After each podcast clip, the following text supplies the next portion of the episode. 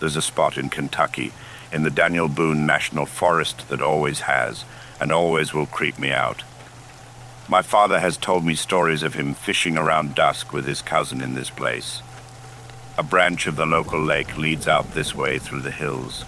This one time they're out fishing and about head home when they start hearing noises coming from the surrounding forest. Keep in mind there's a dead end road here, and there's only one way in and out of this canyon. There are no houses and no other roads into this place. Out from the woods people come, and they don't say a word. My dad claims that they looked unwashed, clothes torn, just staring them down, like something out of deliverance. I guess my dad or his cousin flashed a pistol, and they both just backed off toward their truck and drove off. This other time, him camping out there with a friend. This is sort of toward the end of the same road, which would be maybe five, six miles long until it hits a dead end. As we're sitting around the fire around midnight, we begin to hear forest noises. No big deal, right?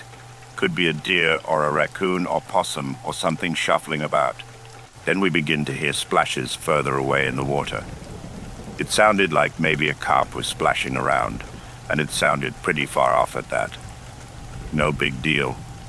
The shuffling gets louder from all sides, and the splashing increases in volume as well as frequency until it feels like something is right on top of us. We have no idea what, so we drop everything and hop in my truck and drive off. After many discussions, we have never arrived at a conclusion, and we have never gone back.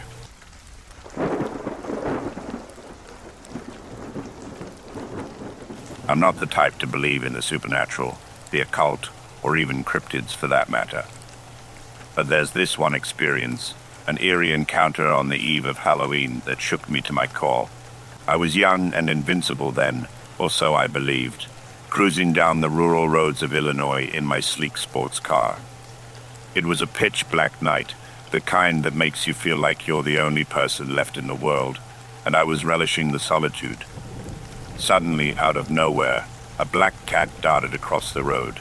Its eyes, reflecting in my headlights, gave me just enough time to swerve, narrowly avoiding hitting it. The car spun out of control, the tires screeching against the asphalt, and came to a stop with the headlights facing a nearby field. And that's when I saw them. Dozens of people, all donned in black robes, standing amidst the tall grass. Their eyes, wide with surprise, reflected in my high beams.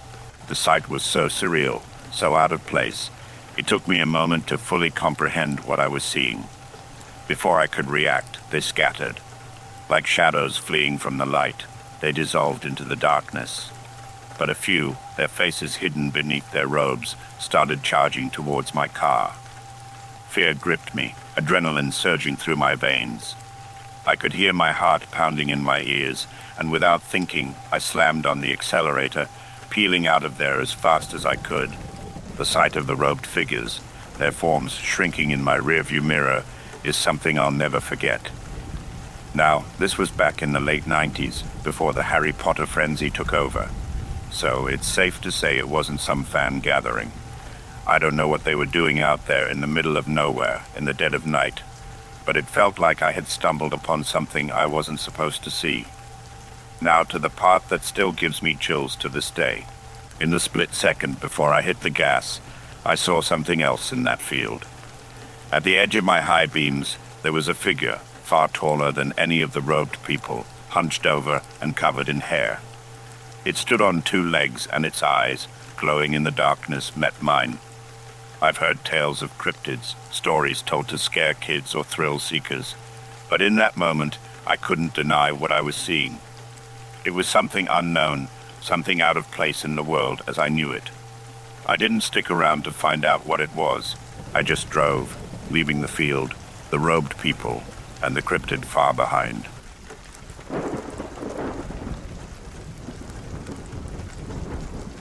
I saw the skinwalker. The day began when I woke up from my bed and looked through the window. It was still morning when I went to school and noticed the door was open. The bathroom door was also open, I entered and saw a head looking at me through the window. I ran out, locked the bathroom, and left the house. I went to school until I heard footsteps behind me. I started running, and when I reached the window, I saw a shadow. When my classmates arrived, the shadow disappeared. Later, when I went out, I saw my house in a mess. Then I saw him at the door of my room. I ran, grabbed a pan, and continued running until it was afternoon. I went back inside my house, and it was empty. I lay down on my bed and fell asleep.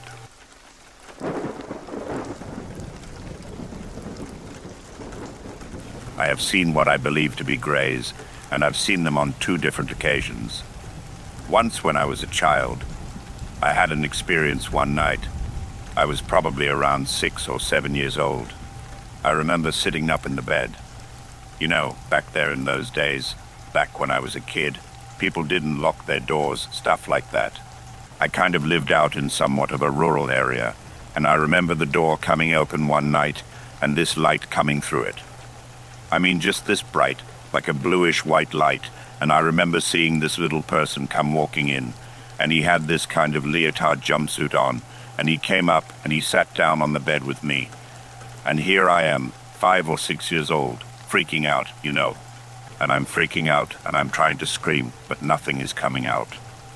This creature, being, or whatever it was, just kind of sat there a minute. Then it got up and walked into the kitchen, and my little curious self went in there, and there was nothing in there. So I kind of chalked it up to be some kind of childhood dream or hallucination or something like that. It wasn't until I was an adult that I saw a similar being, almost in the same way. I had just gotten married at that time back in like 1996, and the thing came into my house in the same type of manner. So have I seen them? Well, if I haven't seen them, then I've had some pretty damn vivid dreams of them. Now, if you want to look at it from the perspective of, have I seen them while I was Bigfoot hunting? Well, I haven't seen a creature per se, but I have seen some very strange craft like objects and funny glowing little lights and stuff going through the woods and stuff while I was Bigfooting. I don't know.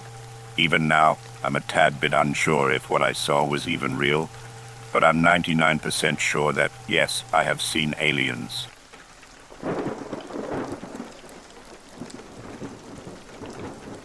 When I was a teenager, probably about 15, 16, I was hanging out with a group of friends out on the back deck at my buddy's house, which backs up to a small forested green strip, pretty much a forested area that runs through residential areas to provide habitat and protect streams from pollution. One of my friends looked down off the deck and said, WTF is that?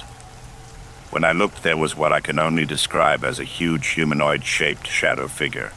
Its proportions weren't normal, it was very broad, didn't seem to have a neck, and was just massive like seven, eight feet tall. It didn't have any discernible features, no eyes, mouth, hair, etc.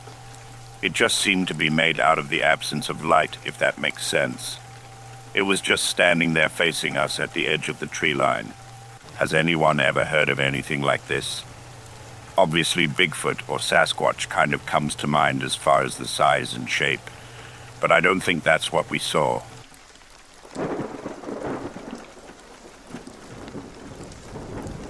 Recently, my fiance and I were watching a movie. I'm not sure what it was, but there was a scene in the movie with a UFO. We got into a conversation about it, and she asked me if I had ever seen a UFO. I proceeded to tell her the same story that I'm about to tell you that I had never told anybody because, to be quite honest, as I was telling her the story, memories were coming to me that I had completely put in the back of my mind. I lived in a small town called Dover, Missouri, about 60 miles east of Kansas City. I was living with a girlfriend at the time and her brother. My girlfriend worked the night shift, so I would stay up late at night and wait for her to get home in the morning. For some reason, we decided to go to Concordia, Missouri to a truck stop for coffee. The truck stop was about 25 to 30 miles away from where we were. My girlfriend's brother was driving his car and I was riding in the passenger seat.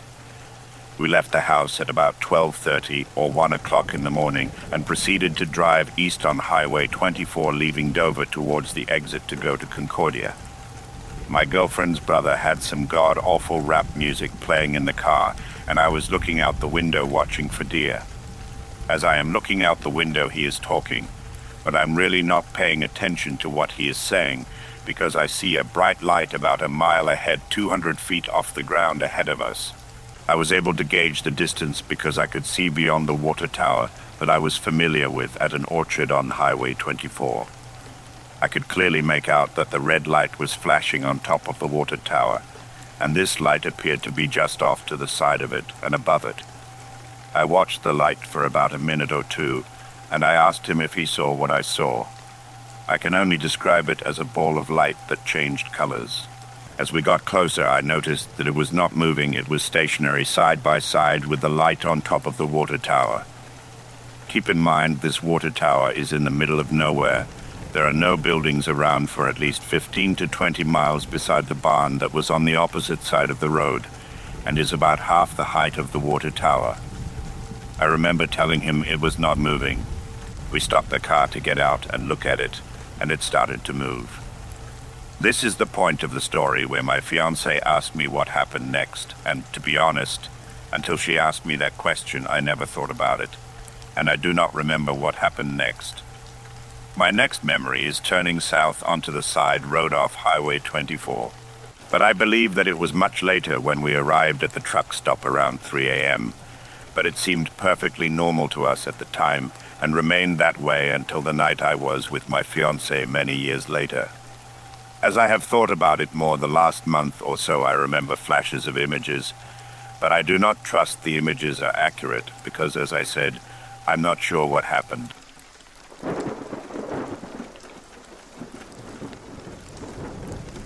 My dad saw the Michigan Dog Man back in the 70s or 80s in the northern part of Michigan. I remember the first time he told me. I had never heard of it, but was just starting to get into the paranormal cryptid universe, and I was shook. He said him and a few buddies were driving up North Michigan to their other buddy's house to go hunting. When they pulled over to take a quick bathroom break, if anyone knows northern Michigan, you know how dense the forests can be. They all got out, and as they were doing their business, one of them started howling as a joke. Then they heard something howl back at them, very close. It happened again, and they all jumped in the car as fast as they could. As they were pulling back on the road, my dad said a dog like creature wearing a tattered soldier uniform came from behind the brush and stood there. He said he couldn't believe what he was seeing, and it was as if time stood still for a few minutes. They continued driving away as fast as they could, which caused them to take a wrong turn and got lost. My dad said they had to sleep in the car that night so they could find their way back to their friend's house in daylight. I know my dad wouldn't make up the story. He said a few years later a bunch of sightings started coming out of the woodwork in northern Michigan as well. There's even a song about it.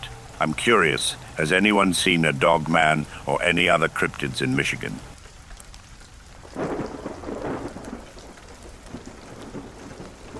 Ever since I was a kid, I remember my grandma denouncing horror of any kind ghoulish Halloween masks, haunted houses, scary movies. I had attributed this aversion to her background and faith. She is Hispanic and a devout Catholic. She believes anything horror related is wrong, evil, you name it. So imagine my shock and curiosity when my grandparents shared a bombshell. Back in 1974, my grandpa convinced my grandma to see the Texas Chainsaw Massacre.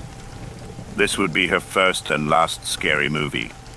The weekend after the movie, my grandpa, grandma, my then toddler age mother, and my aunts and uncles decide that they will go horseback riding for the first time. Since everyone lived in Wisconsin, my family made the journey to a farm about two hours away. For the most part, everyone is in high spirits. Who can say no to a family adventure on a crisp, autumn Wisconsin day? Despite the others' excitement, my grandma is worried. Since she doesn't care for horses, she chooses to stay behind on her own with my mother. When my family arrives at the farm, it is three o'clock.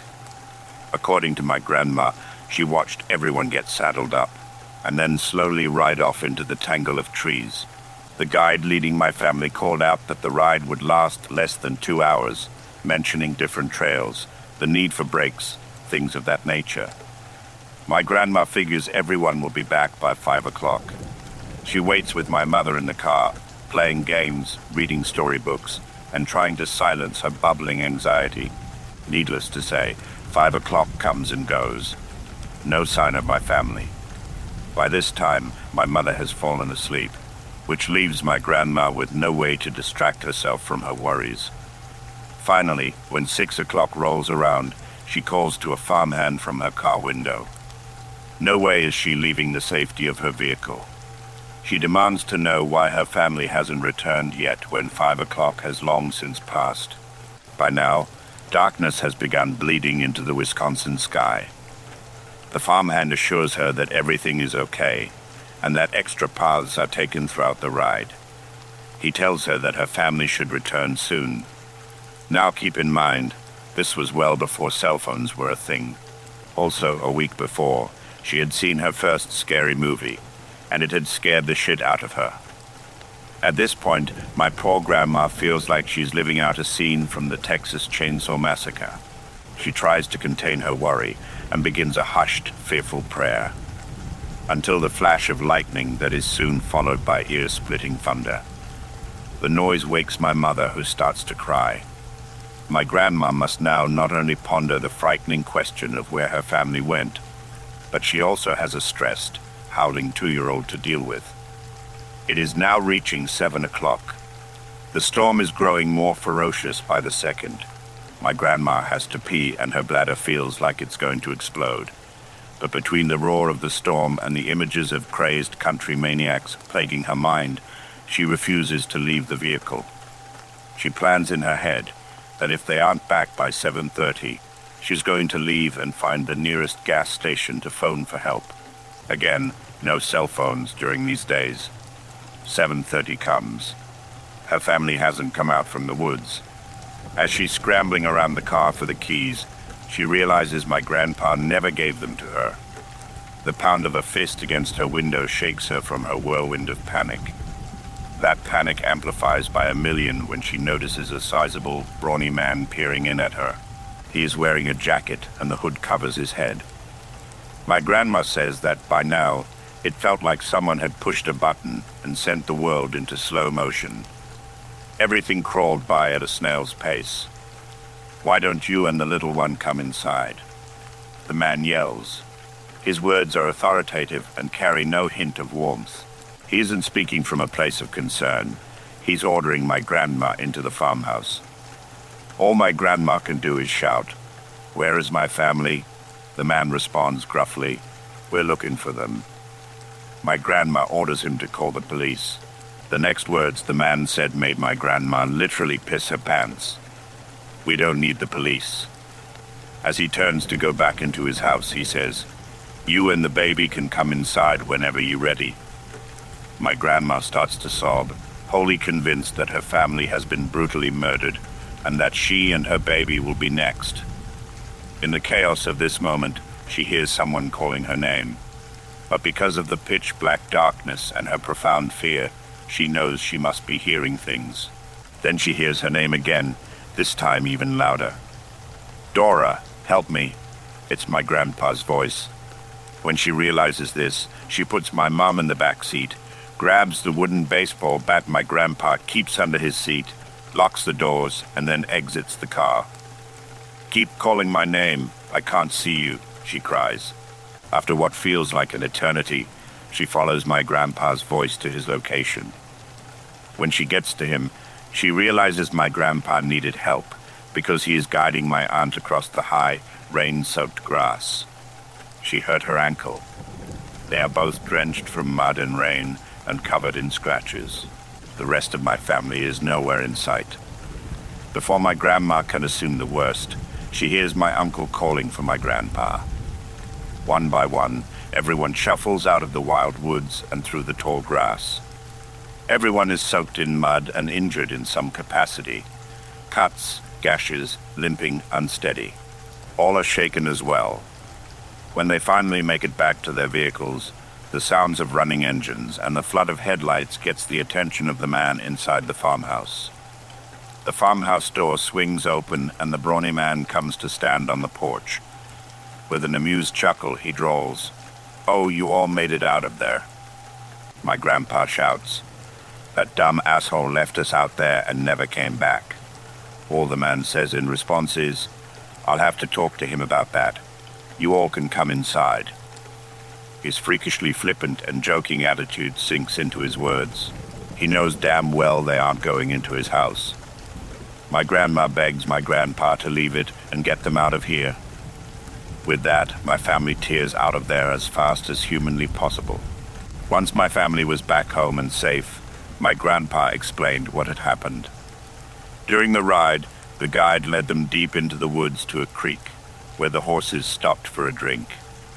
As the horses rested, the guide told my family he had to go do something and would be back in 20 minutes. My family thought this was strange, and my grandpa even anxiously joked, You're coming back, right? The guide simply gave a low chuckle and took off on his horse. Twenty minutes came and went, and the guide didn't return. My family continued to wait, as they had no idea where to go. They could see the sky blackening above them. They would have to make it out on their own. As my family rode off, they tried to remember the path back to the farm. They wandered aimlessly.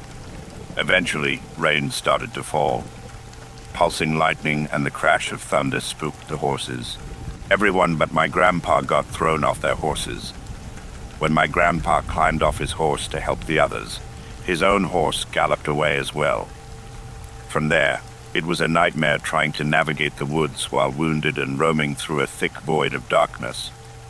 The only advice I can give you is this. If you're going horseback riding, you better make sure it doesn't become a horseback ride from hell.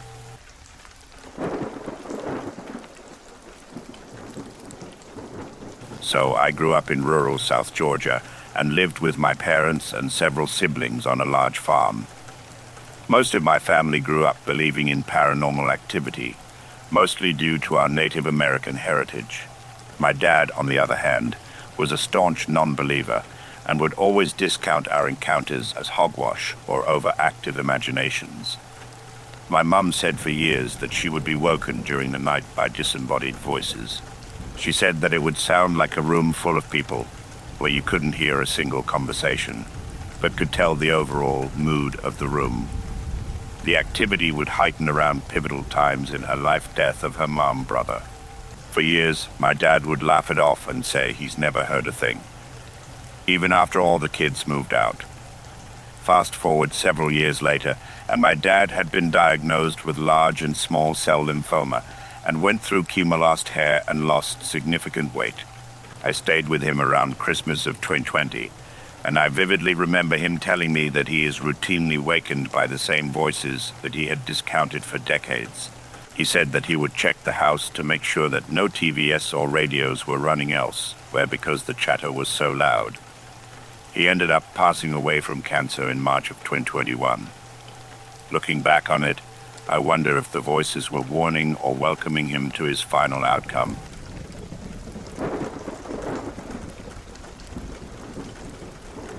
So a while ago, I went to my grandma's hometown in Mexico. She told me about not going to the creek at night, as there is some sort of water spirits that would steal children. I found this interesting and decided to investigate, and that day when the sun was going down, I made my way to the creek. It was quite the long walk and isolated, but soon enough I started hearing drums and other types of instruments coming from that direction. The closer I got, the louder they got, and when I was a few yards away, it suddenly stopped, and I felt like I was being watched anyways. I made my way back home because I'm not dumb enough and had a terrible nightmare. It felt so real, and the only reason I snapped out of the dream was because my grandma heard me shout while sleeping and proceeded to cleanse me with an egg. It was a really weird experience and would like to find more info or similar experiences on this.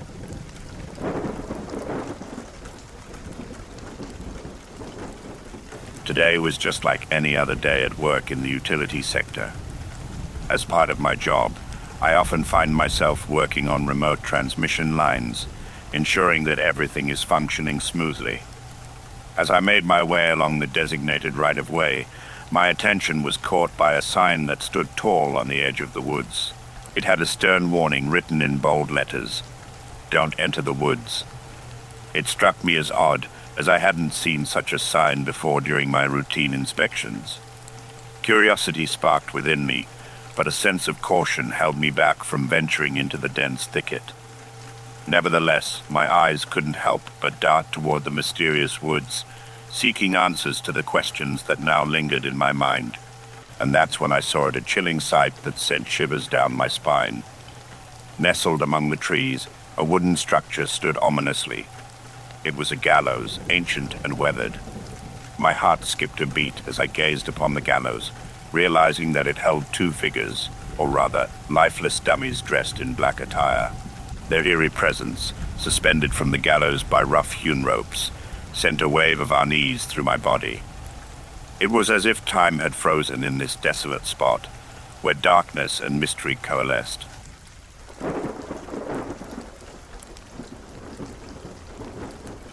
My fiancée, Stasha, and I decided to make a quick stop at Hatchet Creek for some fishing while on our way back from Flagg Mountain. It was our first time seeing this area in daylight, and we were eager to enjoy its natural beauty. As luck would have it, Stasha urgently needed to relieve herself, so she ventured about 25 yards to my right to find a suitable spot. She mentioned that she was also on her menstrual cycle, adding a peculiar detail to the unfolding events.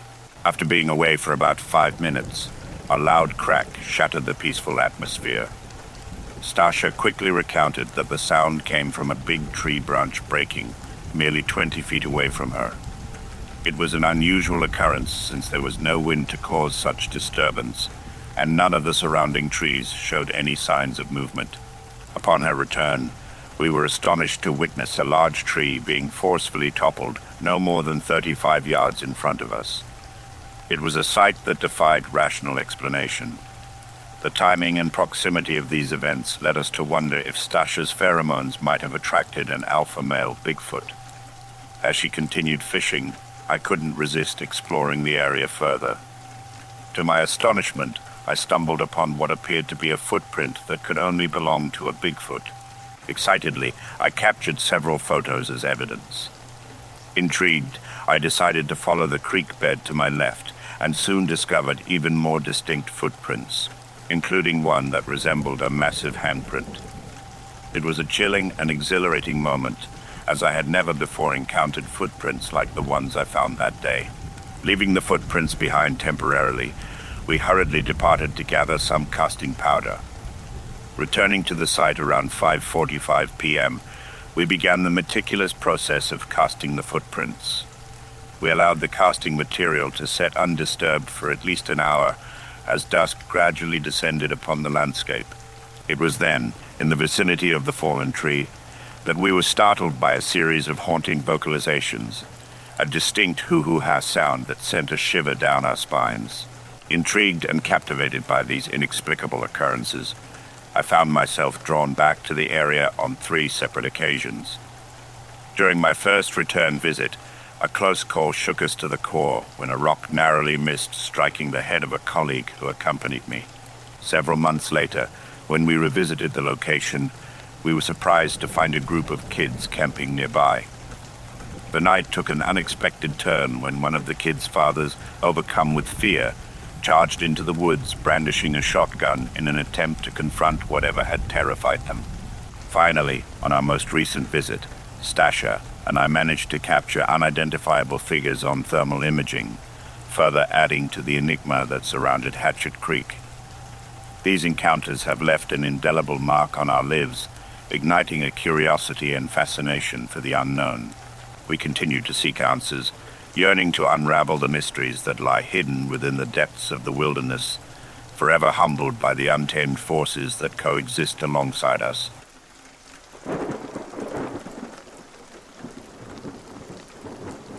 This story begins on a cool summer night in the city of Issaquah, Washington in the year of 1989. I was a patrol sergeant, on night shift with a squad of four officers. The night had been uneventful until approximately 3 a.m. Myself and an officer I will identify as John responded to an alarm at a business located in an exclusive shopping area known as Gilman Village. It is made up of older homes and buildings that were moved into an area near Issaquah Creek connected by a wooden walkway. Gilman Village is a very popular shopping destination for tourists and locals alike.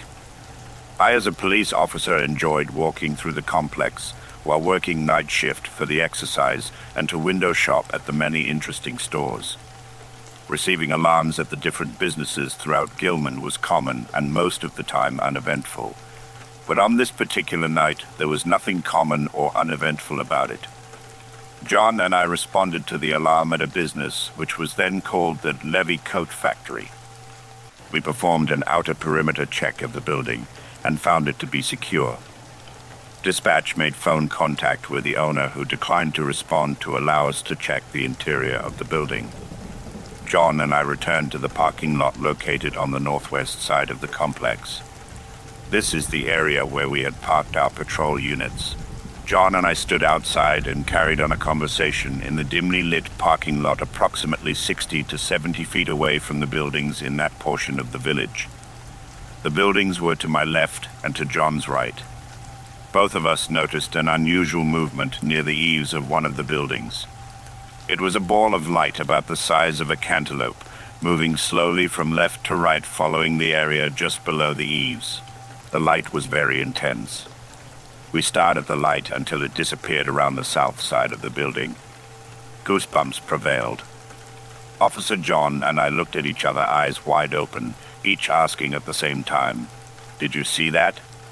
What we had seen was strange enough, but nothing compared to what we were about to witness. While we stood and talked about the strange event, our eyes were once again drawn to the northwest corner of the same building, only this time it was the lower corner. A perfect ball of very intense light, approximately one foot off the ground, floated around the corner. The ball was about four feet in diameter, and once again a perfect sphere. The thing that made me speechless was what I had seen inside the sphere. Walking upright was, for the lack of any other word, a creature walking.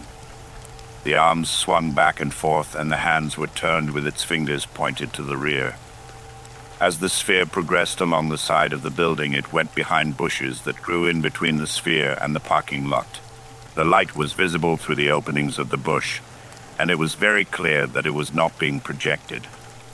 As I recall, at least a full three minutes passed before either John or I could speak. To put it lightly, we were terrorized by the unknown. This event changed the way I think and look at stories by others claiming encounters with the unknown.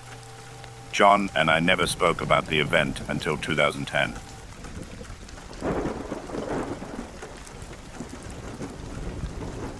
Work supply in the Air Force, and we have a couple creepy stories about our warehouse that I always thought were just the other guys having fun. So one night I stayed up real late and decided to go sleep at the shop to catch a couple hours of sleep before work. I kept all the lights off and passed out in the office, and about an hour in I start to wake up to all these noises. Sounds like someone's running around the warehouse. So I look out the doorway and don't see anything. And all of a sudden, there's a crash in the room next to mine. The chair was spinning and stopped perfectly facing the desk I was at and all the computer screens turned on. I went outside and smoked till everyone else showed up lol.